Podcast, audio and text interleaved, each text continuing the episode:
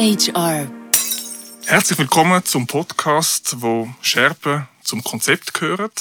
Die Macherinnen und Macher von diesem Podcast, Voice of H R, wir sind überzeugt, dass man aus Scherben etwas Schönes basteln kann. Heute zum Thema «Ist Vertrauen messbar?». Vis-à-vis von mir sitzt Antoinette Weibel. Guten Morgen, Antoinette. Guten Morgen. Du bist Vertrauensforscherin bei der Universität Sankt Gallen. Und das Spannende, was ich ja finde, wenn ich dich auf LinkedIn suche, da kommen zwei Wörter mir entgegen. Und zwar Trust Rocks. Und ich finde, das beschreibt unglaublich gut, was du machst. Du bist ja eben, wie gesagt, an der Universität von Sankt Gallen Professorin, Lehrstuhl für Personalmanagement.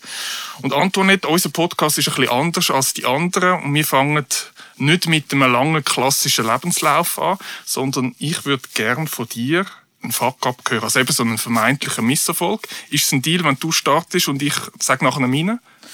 Ja gut, man kann mich darauf einlassen, obwohl ich natürlich als Professorin niemals einen Fuck-up teilen würde. Aber wenn es jetzt unbedingt sein muss, ähm, ich weiß auch nicht, ob es wirklich so ein spannender Fuck-up ist, aber es passt ein bisschen zum Thema. Wir sind mal an einer wunderbaren Konferenz in Amsterdam gewesen. Konferenzen suchen wir immer nach schönen Orten aus. Sechs Vertrauensforscher, die sich ein Taxi teilen wollten. Die passen natürlich alle nicht in ein Taxi rein. Also ist ein zweites dazugekommen.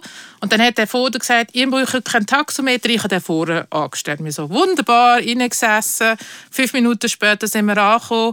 achtzig Euro pro Taxi. Hm, was ist da falsch gelaufen? Könnte es damit zu tun haben, dass sie uns reingelegt haben, wie der vorne ja noch als einziger den Taxometer-Schein angehabt hat? Oder was ist da passiert? Und was das für mich so ein bisschen zeigt, ist erstens mal, in der Gruppe sind auch Forscher häufig dümmer als alleine. Das ist mal das Erste. Und das Zweite, Ähm, ich gelte tatsächlich ein bisschen als gutgläubig. Wahrscheinlich bin ich wegen dem Vertrauensforscherin geworden. Und wir sagen eigentlich normalerweise, dass die dann eine bessere Menschenkenntnis haben, aber das ist ja im Durchschnitt. Und der Durchschnitt scheint jetzt für mich vielleicht nicht zuzutreffen. Also würdest du sagen, Gutmütigkeit ist etwas, etwas Negatives, oder?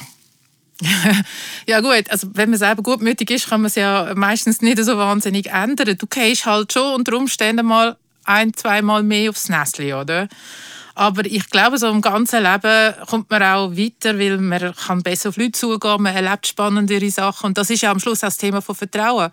Vertrauen heisst, dass man mal auf die Nase geht, weil es hat immer das Risiko, aber es ermöglicht halt so viel mehr, als wenn man kein Vertrauen hat. Also eine Chance eigentlich, ja. Im Durchschnitt schon, eben. Vielleicht, Durchschnitt. Nicht, vielleicht müsste man nicht ganz so gutgläubig sein wie ich. Das wäre vielleicht nicht so schlecht. Okay, sehr gut. Danke für, für die Offenheit.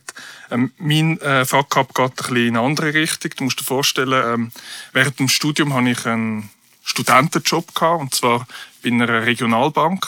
Und das war gerade in der Zeit, in der ich eine Bachelorarbeit abgeben musste. Und so der Studentenjob oder klassisch irgendwelche Sachen ablegen in einen Ordner, oder mhm. nach A B C. Kenn ich, ja. Sehr gut. Und ähm, weil ich dann halt so im Stress war mit dieser Arbeit ähm, und gewusst habe, hey, der Haufen ist noch so äh, riesig zum Ablegen. Ich dachte so, und ich gehe jetzt am Morgen früh gehe ich in die Bank, bin irgendwie am, am halb sieben bin ich in, in die Bank hineingegangen und habe dann dort kein Mensch rum gewesen, oder? Habe dann schön gemütlich ähm, abgeleitet gehabt, nach A B C schön, und plötzlich geht die Türen auf und sagt, halt, Polizei! Ich so, shit, was ist jetzt da los? Ich bin wirklich mega verschrocken. Und dann ist wirklich, sind zwei äh, Polizisten dann gekommen. Was machen sie da? Ähm, Identität, also dann musst du die I D zeigen. Dann. Und ich, dann, ich bin nur am Ablecken. Und ähm, das war so ein bisschen ein Fuck-up. Und vor allem nachher war es ein Fuck-up, weil äh, der C E O von der Regionalbank hat mir dann eine Termineinladung geschickt zu ihm äh, ins Büro. Hat dann dort antraben und hat dann äh, gedacht, ja, okay, au revoir, oder eben nicht äh, au revoir. Äh, das war es bei dieser Regionalbank. Und dann bin ich in das Büro reingegangen und dann hat er so ein riesen Smile drauf gehabt. Ich dachte, hä, äh, ist das denn nicht hässig, oder? Und dann hat er gesagt, so, Herr Frühauf, Sie haben das eine, der eine Gutschein für einen Bankalarm, einen Fehlalarm, haben Sie jetzt ähm, benutzt und äh, den nächsten zahlen Sie dann einfach selber. Dann habe ich schön. Dann aber nachher wieder können bleiben. Also hat man nach wie vor noch vertraut. Und ähm, ja, da, da, das ist so ein bisschen mein Fuck-up, den ich dort erlebt habe. Also die ähm, haben Fuck-ups schon zelebriert, wie man das heute so sagt. Also, wunderbar modern. Absolut. Wir können jetzt den Namen von der Bank natürlich nicht nennen. Aber nein, leider nicht, leider nicht. Ich würde so gerne Werbung machen, aber es ist wirklich eine lässige Regionalbank. Ja. Jetzt habe ich bei, bei der Recherche für das Gespräch habe ich natürlich ähm, deine Blogs gelesen, deine Artikel gelesen, sehr empfehlenswert, geht auf LinkedIn. Und ähm, dort ist ein Blog ist mir wirklich ins Auge gesprungen, und zwar, weil dort die Einleitung ähm, von einem Buch ist. Und das Buch heisst äh, «Der kleine Prinz», äh, ein Kinderbuch, und zwar Antoine de Saint Exupéry. Und dort geht es darum, dass ein kleiner Prinz eigentlich von einem Planeten auf die Erde reist und ja verschiedene Planeten geht besuchen. Und ich finde, das passt irgendwie sehr gut in das Thema «Ist Vertrauen messbar?» Und dort gibt es eine Passage, die ich dir kurz möchte oder den Zuhörerinnen und Zuhörern vorlesen und dann nachher frage, was können wir von dem kleinen Prinz lernen. Ihr müsst euch vorstellen, der kleine Prinz ist also auf der Erde gelandet und trifft jetzt einen Fuchs. Äh, der kleine Prinz sagt, ich suche Freunde. Was bedeutet zähmen? Das wird ganz oft vernachlässigt, sagt der Fuchs. Es bedeutet sich vertraut miteinander machen. Vertraut machen? Natürlich, sagte der Fuchs. Du bist für mich nur ein kleiner Junge, ein kleiner Junge wie hunderttausend andere auch. Ich brauche dich nicht.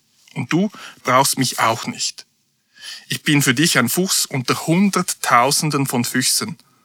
Aber wenn du mich zähmst, dann werden wir einander brauchen. Du wirst für mich einzigartig sein. Und ich werde für dich einzigartig sein. Was können wir vom kleinen Prinz lernen, Antoinette? Ja, ist eigentlich ganz, ganz schön, so wie wir ja im Business nie über Vertrauen reden, aber es tut, glaube ich, die Essenz total schön aufnehmen. Es geht darum, dass man Nähe schafft, dass man offen ist und eigentlich auch Intimität zulässt. Und ich glaube, dass, wenn ich es so würde, normalerweise in den Film bringen, dann würde es erstmal heißen, wow, wow, wow. Ähm, aber das ist der Kern. Und, und am Schluss heisst das ja eigentlich, dass wir es wirklich ähm, als Investition sehen. Jetzt sind wir wieder in, schon in der Business-Sprache drin, dass man Ressourcen einsetzen. Das kann Zeit sein. Man muss sich Zeit nehmen. Das kann aber auch tatsächlich einfach ein offenes Herz und Liebe und Respekt sein. Das sind alles wichtige Zutaten. Daten. Je nachdem kann man dann Vertrauen sogar beschleunigen, wenn man es schafft, schneller in die Liebe und in den Respekt hineinzukommen, sage ich einmal. Oder? Ähm, und ich glaube, das ist deswegen so wichtig, wenn wir das mal gemacht haben, dann sind einfach Sachen möglich, die sonst gar nicht möglich wären, weil wir uns dann wirklich aufeinander verlassen, auch wenn wir Sachen nicht wissen und wenn wir Sachen nicht kontrollieren können. Und ich glaube, das spürt man ja gerade im Moment, wie viele Sachen wir nicht wissen und wie wir nicht kontrollieren können. Also insofern für mich eigentlich ganz schön. Und ich würde gerne mehr mit den Managern so reden, wenn das möglich wäre. Hm. Wenn, wenn man jetzt gerade Stichwort Manager, oder wenn man jetzt uns so einen, ähm, und ich möchte nicht alle C F O bitte in den gleichen Topf werfen, aber wenn jetzt der, der C F O würde an einer G L-Sitzung fragen, ähm, was ist der Return on Investment für Vertrauen und wie können wir das messbar machen? Was würdest du ihm sagen, wenn du jetzt in diesem G L-Meeting wärst? Also erstens muss ich sagen, ich finde C F Os relativ cool. Ich habe ja. jetzt schon mal über Vertrauen geredet und die verstehen das Thema super gut. Und ich würde jetzt da auch schon sagen, super, dass sie versteht, dass es um eine Investition geht. Das ist mal der erste Schritt. Es ist nämlich nicht ein Kostenfaktor, sondern eine Investition. Und zahlt sich die Investition aus? Jetzt können wir natürlich betriebswirtschaftlich reden, ja. Und da haben wir verschiedene durchaus harte Faktoren. Einerseits spart es Kosten und die können immens sein. Ein Beispiel, das ich sehr nett finde, ähm, ist, also was heisst nett, ja, ähm, hat der David Graeber hat mal über sogenannte Bullshit-Jobs geschrieben. Das sind Jobs, die nichts anderes machen, als Leute kontrollieren, überwachen, drängeln. Ähm, also man kommt ein bisschen die Idee über. Das sind die wahren Kontrolljobs, wenn man so will. Und das sind bis zu dreissig Prozent von allen Jobs, die wir haben. Also das alleine zeigt einmal das enorme Sparpotenzial. Ich könnte jetzt natürlich eine langweilige Zahl aus dem Compliance bringen, wie viel teurer das geworden ist oder Transaktionskosten, aber da haben wir ein enormes Sparpotenzial. Aber es geht nicht nur ums Sparen, sondern es geht auch ums Ermöglichen. Und auch das dürfte für einen C F O sehr spannend sein, weil es kommen dann gewisse Ressourcen zu uns und in dem Fall sogar Geldressourcen. Also, was ich sehe, also einerseits kann man sagen, wenn ein Unternehmen ein Fuck-up macht und das bösartig macht, also man von außen sagt, die haben betrogen, dann geht der Aktienkurs sehr langfristig runter. Also da hat man dann eine rechte Delle drin. Das kann man sehr schön zeigen, gibt es schöne Studien. Aber ich möchte jetzt eigentlich die positive Seite zeigen. Und da habe ich eine spannende Studie noch gelesen, nämlich, dass es sich lohnt, bescheidene C E Os einzustellen. Also bescheiden heisst in dem Fall, das sind Leute, die nicht irgendetwas vormachen, sondern wirklich bei der Wahrheit bleiben und auch Grenzen aufzeigen. Das ist ja sehr stark ein Faktor von Vertrauen, oder? Und man kann zeigen, dass diese Firmen über die Zeit viel besser Aktienkurs haben. Jetzt interessant, wieso? wenn man die unterschätzt, dort meint man nämlich nicht, wow, da kommt jetzt uh, wahnsinnig viel Geld rein. Also sind die sozusagen immer ein bisschen zuerst ähm, untereingeschätzt, oder? Und dann tun die natürlich immer überliefern. Also, und, und deswegen geht dort der Aktienkurs langfristig wunderbar hoch. Und das finde ich sehr schön. So, das wäre so eine zweite, zweite Möglichkeit, die jetzt für den C F O interessant wäre. Beim C H R O gibt es natürlich noch viel mehr, wie Talent kommen, die Leute sind engagierter, ähm, wir haben keine äh, Employee Experience, äh, Customer Experience ohne Employee Experience und der braucht das Vertrauen. Also da könnt ihr jetzt an und an, aber das ist vielleicht jetzt ein bisschen zu viel. Du sagst, ähm, Bescheidenheit ist wichtig und für mich hat das, was du sagst, eigentlich mit Erwartungsmanagement zu so ja. eben, dass ich sage, hey, da wird jetzt nicht überaus ein grosser ähm, äh, Gewinn einspielen, sagen wir jetzt mal. Ja. Ähm, jetzt aber Gegenfrage noch, wie kann man die Bescheidenheit erkennen? Also gibt es da irgendwelche Merkmale? Wenn du dich jetzt müsstest, oder wenn du müsstest so einen typischen bescheidenen Mensch beschreiben, wie würdest du den beschreiben? Ja, also Bescheidenheit, also kann, das ist gut, du möchtest jetzt einfach mal eine Beschreibung haben, dann willst du sogar schon wissen, wie man die auch innen könnten, ähm, finden ja. und zum C E O machen, sozusagen. Komm, dann machen wir den zweiten Aspekt, wie finden wir die? ähm, ja, also erstmal glaube ich, Bescheidenheit ist tatsächlich etwas, wo du an dem festmachst, dass eine Person eben sagt, das weiss ich, das weiss ich nicht. Und wenn man gewisse Sachen nicht weiss, dann fragt man eben andere Leute auch. Also wir haben einen typischen, ganz altmodisch partizipativen Führungsstil, wir haben eine Person, die sich selber nicht überwichtig nimmt, der weiss, ich kann gewisse Sachen sehr gut. Sonst wären wir wahrscheinlich auch nicht in diesen Positionen drin. Aber andere Sachen, da muss ich Leute fragen, da gibt es Leute, die das besser können. Das ist eigentlich so die Form von Bescheidenheit, oder? Und wenn man jetzt sagt, das ist ein wichtiges Führungsmerkmal, dann haben wir recht viel Arbeit. Weil tendenziell ist es ja so, dass wir ihnen die Unbescheidenen wählen. Also wir haben ja tatsächlich so ein bisschen eine Narzisstenexplosion im oberen Management. Und das ist nicht nur im oberen Management so. Wir können auch zeigen, wenn wir in einem Team zusammenarbeiten, dann fallen wir erstmal auf die Leute rein, die sehr selbstbewusst auftreten. Also es ist auch für eine bescheidene Person erstmal schwieriger, sich zu positionieren, oder?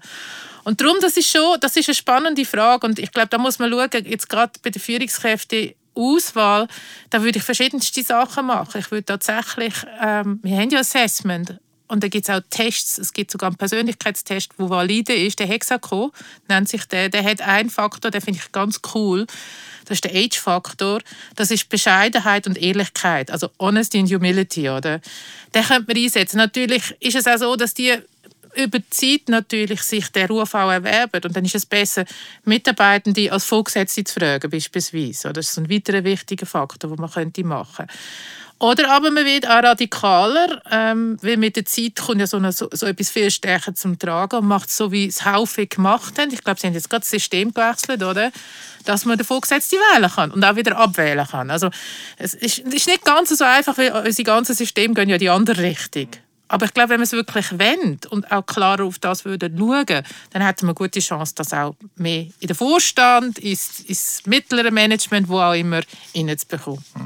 Und die fallen natürlich auf. Und da kommt eben der Artikel, den du geteilt hast, oder ich weiss gar nicht mehr, auf LinkedIn, wo du sagst, wieso sollen wir eigentlich eine Geschäftsleitung nicht per Zufall ja. ähm, auswählen. Das finde ich noch einen spannenden Gedanken. Was passiert dann? Ja, das ist eine coole Idee von meiner ehemaligen äh, Chefin und Doktormutter, von der Margit Dossel und der Bruno Frey. Die haben da relativ viel dazu gemacht. Und da ist einfach der Punkt, dass man sagt, klar, weiterhin, das muss, also man muss das genau anschauen. Das heisst jetzt nicht, dass man ähm, einfach alles auswürfelt, sondern man macht eine Vorauswahl, oder? Und die Vorauswahl macht man nach bestem Wissen und Gewissen, wie, wie fähig sind die Leute, was haben sie bis jetzt für eine Historie. Und dann geht man würfeln, oder? Und was das bringt, das ist vor allem eben, dass man nachher, wenn man dann in dieser Position ist, nicht kann sagen, hahaha, ich bin der Siebensicher, weil es hat vielleicht noch sieben andere Siebensicher gegeben, oder? Und das alleine gibt natürlich schon eine ganz andere Dynamik hinein, oder? Also das ist eine spannendes, äh, spannende Idee. Ich glaube nicht, dass das in den Unternehmen schon gemacht wird, aber wieso nicht? Wäre, wäre eine lustige weitere, ähm, könnte man ja heute mal experimentieren, warum nicht mit dem experimentieren? Muss ja nicht gerade fürs Top-Management sein, man kann ja mal irgendwo anfangen mit, oder? Ich habe ein sehr spannendes Gedankenexperiment ja, gefunden und schön wäre es, wenn es eben mal in die Praxis, eben, wie du sagst, vielleicht mit einer Pilotgruppe könnte ja. getestet werden und schauen, ähm, wie kommt das an. Was mir auch noch so ein bisschen auf, auf der Zunge brennt, ist, wieso, äh, wer ist fürs Vertrauen überhaupt verantwortlich? bin ich das jetzt persönlich, also da wären wir dann irgendwo beim Selbstvertrauen, ähm, ist Team zuständig, Teamleitung oder dann doch Geschäftsleitung? Ja gut, also grundsätzlich sind alle fürs Vertrauen zuständig, weil das ist ja etwas, wo, es ist eine Beziehungsqualität. Da kannst du nicht sagen, ich ziehe mich jetzt aus und alle anderen müssen am Vertrauen arbeiten. Ähm, ich würde tendenziell sagen, weil Vertrauen ja immer etwas damit zu tun hat, dass man sich auch jemandem ausliefert. Also wir sagen immer, der Wille, sich verletzlich zu machen. Ja. Es könnte, ich sage auch manchmal, hab den Hals an und schau, ob, ob, ob jemand reinbeißt. Ähm, ist es eigentlich etwas, das die mächtige Person könnte anstoßen? Das wäre eigentlich wäre eine bessere Geste und es wäre auch einfacher für die Person. Das heisst, ich finde schon, dass Führungskräfte stark in der Bringschuld sind und auch das Unternehmen oder das H R, weil die Art und Weise, wie wir Strukturen schaffen, wie wir Instrumente auswählen, zeigt ja viel darüber aus, was wir für ein Menschenbild haben, und das prägt eigentlich das Vertrauen oder mögliches Vertrauen im Unternehmen sehr stark, oder? Aber am Ende des Tages, also das, was ich vorhin gesagt habe, es, man muss sich auf jemand anderen wirklich einlassen, sogar, eben, sogar ausliefern vielleicht. Man muss die Nähe zulassen. Das heisst natürlich schon, dass das eine Aufgabe von uns allen ist und dass das auch ein Teil ist von unserer Entwicklung, dass wir keine Angst vor dem haben, dass wir es zumindest auch da mal einfach ausprobieren. Also ich glaube, dass, da kommt man jetzt nicht dran vorbei, oder? Gibt's da, also du sagst eben die, Verletzlich, die Verletzbarkeit, ja, sprichst du an. Ist da der, die Schweizerin, der Schweizer besonders nicht so ein bisschen eine Maske, oder gibt es da kulturelle Unterschiede? Das finde ich jetzt noch, fände ich mal spannend zu wissen. Ja, fände ich auch äußerst spannend zu wissen. Und das kann ich dir mit landeskulturellen Unterschied ehrlich gesagt nicht äh, ähm, wirklich belegen. Also was wir wissen in der Schweiz, wir sind innen ein, ein Hochvertrauen, ein Land im Stil von, wir haben selten das Gefühl, dass wir über den Tisch gezogen werden. Also wir haben halt auch gute Institutionen, unsere Handwerker tun das selten beschissen. Also weil wir halt schon mal viel Vertrauen auch ausstrahlen und auch leben, ist das wahrscheinlich auch sehr normal, dass wir das immer noch haben. Wir schauen mal, wie es nach dieser Krise ist. Ich glaube, wie wir das jetzt handhaben, hat einen unglaublichen Einfluss auf so etwas, was eigentlich sehr wertvoll ist, was die Schweiz immer sehr wertvoll gemacht hat. Ich finde uns aber nicht so wahnsinnig offen, das stimmt. Aber das ist jetzt so ein bisschen folkloristisch, ja. Also ich finde nicht, dass es da, ähm, ich meine, das Einzige, was man weiß, ist, dass wir eher maskulin sind in diesen Hofstede-Unterscheidungen. Also die ganzen nordischen Länder sind zum Beispiel eher feminin. Da könnte man jetzt vielleicht sagen, dass die sich durch das auch eher öffnen. Aber das finde ich sehr weitgehend. Was ich aber schon sagen würde, es hat viel mit der persönlichen Reife zu tun. Also es gibt Leute, die natürlich schon als Kind sehr schnell gelernt haben, aber die sind dann so gutgläubig wie ich, dass man auf andere mit einer gewissen Offenheit zugeht, oder? Und vielleicht auch ein gewisses Urvertrauen haben. Aber nachher hat es viel auch mit Persönlichkeitsentwicklung zu tun. Also ich denke, es ist auch etwas, was man lernen kann, und wenn man gewisse Reife hat, tut man sich natürlich einfacher damit. Also ich würde jetzt das weniger ähm, nur auf der landeskulturellen Ebene suchen. Obwohl das natürlich das Spannendste wäre, aber leider kann ich nichts Schusses dazu sagen. Das Thema ähm, Gutmütigkeit nochmal angesprochen, und da ja. möchte ich vielleicht kurz eine, eine Geschichte erzählen. Ähm, und zwar in meinem Elternhaus haben wir ein Zimmer untervermietet, und äh, dort ist ein, ein deutscher Koch, hat sich dort beworben und hat das Zimmer bekommen. Ähm, wir sind alle begeistert von dem, ähm, haben auch Betreibungsregisterauszug et cetera haben wir ähm, eingefordert, alles super gewesen, ähm, wir sind überzeugt gewesen. Dann ist er gekommen und äh, ist irgendwie vielleicht drei Monate äh, bei uns gewesen. Und plötzlich ist er verschwunden.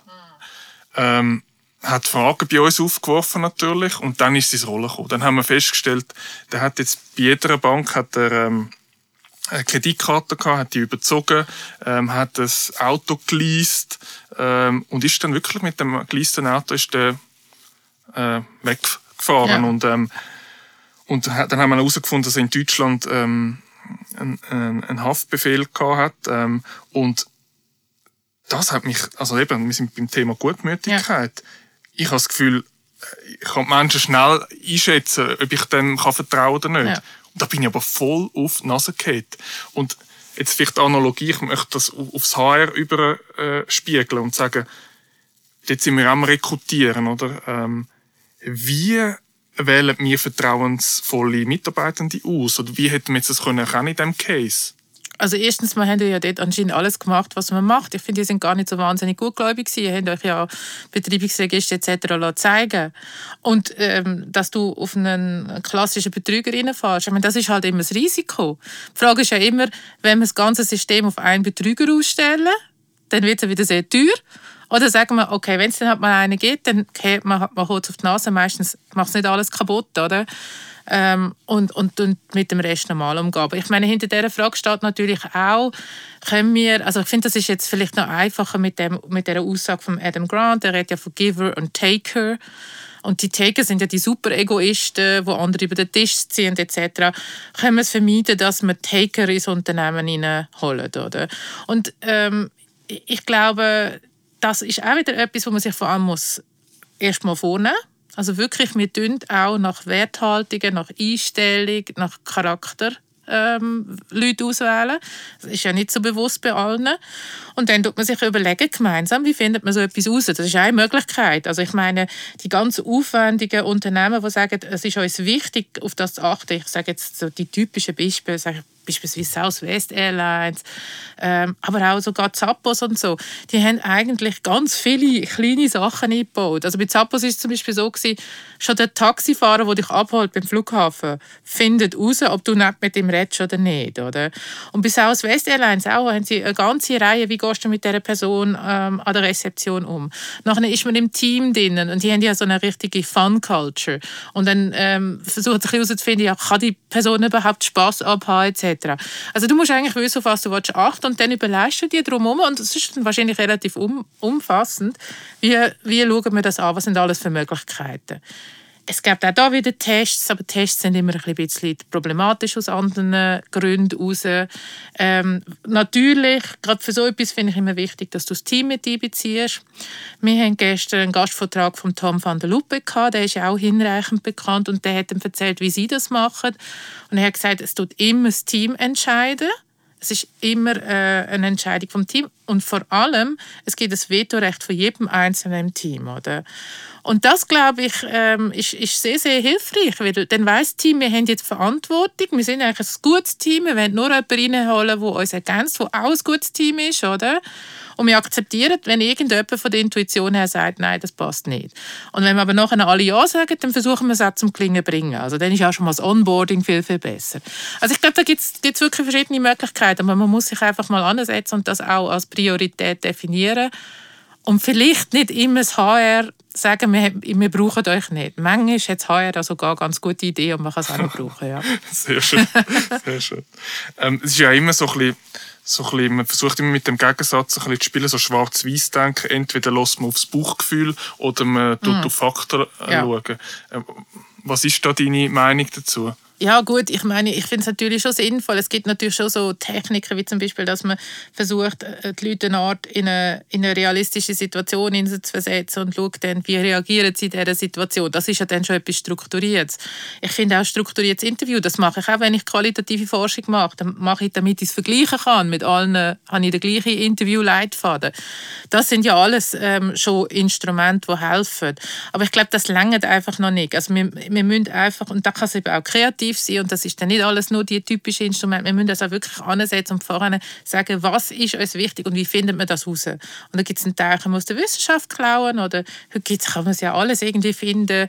Der, der Adam Grant hat x Talks über das, der hat lustige Ideen, oder ähm, und, und dann eben die Kombination, glaube ich, dann mit den Sachen, die man schon wissen, die auch funktionieren, und, und ein bisschen Kreativität und vor allem, glaube ich, mehr eine Reihe von Leuten mit einbeziehen, die nachher auch mit dieser Person wirklich zu tun haben. Das, glaube ich, wäre so, was ich jetzt vorschlagen würde. H R hat eine wichtige Rolle, hast du vorhin angedeutet, mhm. äh, im Bereich vom, vom Vertrauen. Mhm. Jetzt, wenn, sagen wir mal, die Rekrutierungsphase ist vorbei und die Mitarbeiter sind bei uns im Unternehmen, gibt es dort auch Möglichkeiten, die du siehst, oder Forschungen, die aufzeigen, was für Instrumente man für quasi die Entwicklung von der Vertrauensfähigkeit kann mhm. nutzen kann? Gibt es mhm. da irgendetwas, das da in den Sinn kommt? Ja, ich sage jetzt erst mal die bösen Instrumente, die müssen bei mir immer kommen, weil die habe ich einfach auf der Picke, und dann schauen wir uns mal noch die guten Instrumente an.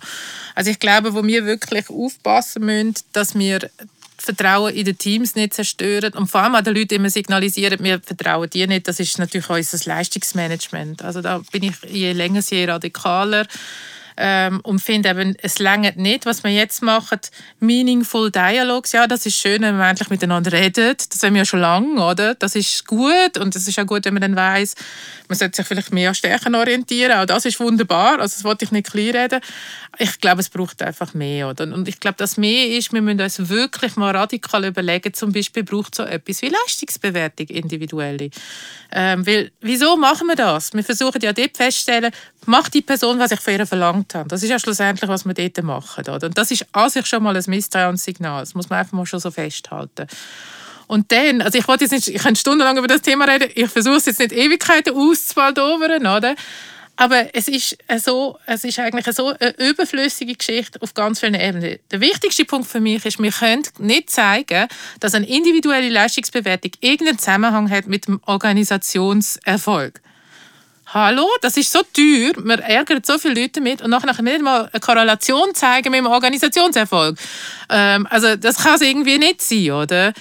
Das ist für mich mal ein wichtiger Punkt. Und dann gibt es natürlich den zweiten wichtigen Punkt. Je mehr wir in Tätigkeiten hineingehen, und das wird passieren, weil vieles wird ja automatisierbar, die höherwertig sind, wo es Expertise braucht. Und das kann übrigens auch ein Handwerker sein, das ist für mich auch eine Expertise, oder? Ähm, oder aber wo das Team braucht, desto weniger wird es ja messbar. Wie weiss ich, ob ein Arzt gut ist? Ich weiss es ja dummerweise meistens nie, oder? Ähm, und bei einem Team, das richtig gut ist, sagen wir ja, es ist mehr als die Summe der Einzelteams. Also nicht die dummen Forscher, die sich das falsche Taxi teilen, oder sozusagen. Ähm, und wie kann ich das teilen? Wer, wie weiss ich jetzt, wer da zu dieser Synergie wie be- beitragen hat? Das kann ich nicht, ich kann es nicht zuschreiben, oder? Und es gibt dann eben auch da jetzt mittlerweile doch echt gute Erkenntnis, die zeigt, wir können das nicht heilen.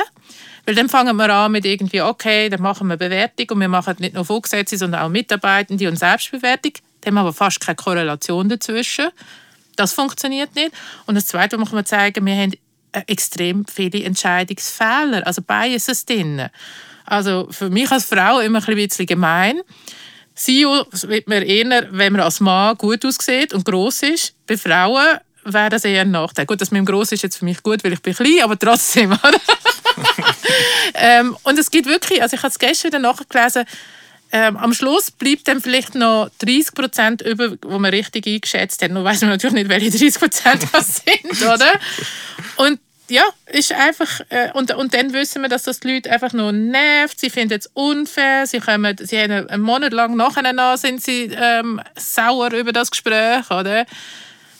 Also, weg damit. Das wäre für mich so. Und dann gibt es natürlich noch mehr, aber jetzt einfach mal ein Beispiel. All das, wir müssen, müssen einfach mal hingehen, wo haben wir das Instrument nur wegen ein paar weniger Schlümpfe? Dann muss das weg. Das ist nicht das Instrument, das wir brauchen, oder?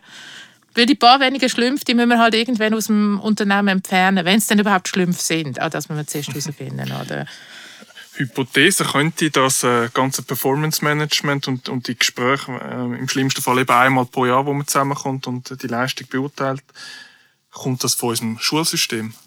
Ja, das werde ich häufig gefragt. Und ich glaube tatsächlich auch, dass wir bei unserem Schulsystem anschauen müssen. Also, ähm, ich glaube, in Finnland, wo sie in der Primarschule keine Noten haben, das ist vielleicht gar nicht so doof. Die sind ja schließlich immer recht weit vorne in diesen Vergleich, oder? Ähm, und ich finde auch, in der Uni können wir es leider nicht machen. Ich finde, dass unser Assessment nicht so gelungen ist. Wir machen, also nicht, dass die Kollegen nicht einen tollen Job machen, aber wir siebeln ja am Schluss vor allem Leute aus, oder? Und das tut eigentlich ziemlich schnell so eine Mentalität bei den Studierenden äh, anzüchten. Ich mache einen Kurs vor allem, wenn ich dort gute Noten bekomme. Und eigentlich mache ich auch nur das, wofür ich die Noten bekomme. Also wir machen eigentlich eine Verdrängung von der intrinsischen Motivation. Und das wäre natürlich cool, das wird aber in der Schweiz ist, ist halt mit dem Gesetz nicht vereinbar, wenn wir statt so einem Assessment-Jahr mit diesen Noten eigentlich könnten auswählen, oder? Wie das gewisse gute amerikanische Unis machen. Und dann könnte man, finde ich, eben auch sagen, wir machen viel seltene Noten. Dass man irgendwo mal noch sagt, nach einer gewissen Zeit eine Leistung zu bewerten, das finde ich absolut in Ordnung, das finde ich auch in Unternehmen in Ordnung. Wahrscheinlich in der, im, im Studium nicht nur auf Teamebene. Aber im Unternehmen können es einfach auf Teamebene stattfinden, sehr häufig, oder? Können eigentlich Kinder besser vertrauen? Kannst, kannst, kann man da, macht man da Experimente in der Forschung? Kann man das auch erklären, dass irgendwie ein Misstrauen erst im Erwachsenenalter mhm. entsteht? Also es gibt ganz, ganz wenig Forschung, ähm, aber was ich gesehen habe, ist tatsächlich, dass Vertrauen offensichtlich etwas ist, und das können wir nicht trennen, wo eher ein bisschen auch genetisch ist und frühkindlich ähm, entsteht. Also wenn du eine gute Beziehung zu deiner Mutter, also kann auch der Vater sein, oder? Also die Sicherheit, die es da braucht, äh, vorhanden ist. Und beim Misstrauen, das finde ich aber eigentlich eher eine gute Nachricht, ist es nicht so. Also Misstrauen ist etwas, das über die Zeit im falschen Kontext entsteht, oder? Und das ist insofern eine gute Nachricht, weil Misstrauen ist ja viel, viel schlimmer, als kein Vertrauen haben, oder? Und, und ist mit Konflikt verbunden und fast nicht daraus rauskommen. Also das ist, glaube ich, so, was man, was man mitnehmen kann. Ähm, und klar, eben, wenn man dann halt als Kind vielleicht nicht ganz so viel von dieser natürlichen Vertrauensneigung hätte können aufbauen können, ist aber schön, dass man das später lernen kann. Also es ist keine Ausrede, dass ich das als Manager dann nicht mache und zum Mikromanager werde. Das ist eine schöne Nachricht zum Schluss, finde ich. Und wir sind bei den, bei den Kindern und beim Vertrauen. Und ich glaube, wir können den Podcast auch nochmal abschliessen mit einer Passage von «Der kleine Prinz». Ähm, Antoinette, danke vielmals, bist du da gewesen. Sehr interessant gewesen. Danke vielmals. Danke dir. Der kleine Prinz sagt, die großen Leute haben eine Vorliebe für Zahlen. Wenn ihr ihnen von einem Freund erzählt, befragen sie euch nie über das Wesentliche. Sie fragen euch nie, wie ist der Klang seiner Stimme? Welche Spiele liebt er am meisten? Sammelt er Schmetterlinge? Sie fragen euch, wie alt ist er? Wie viele Brüder hat er? Wie viel wiegt er? Wie viel verdient sein Vater? Dann erst glauben sie, ihn zu kennen.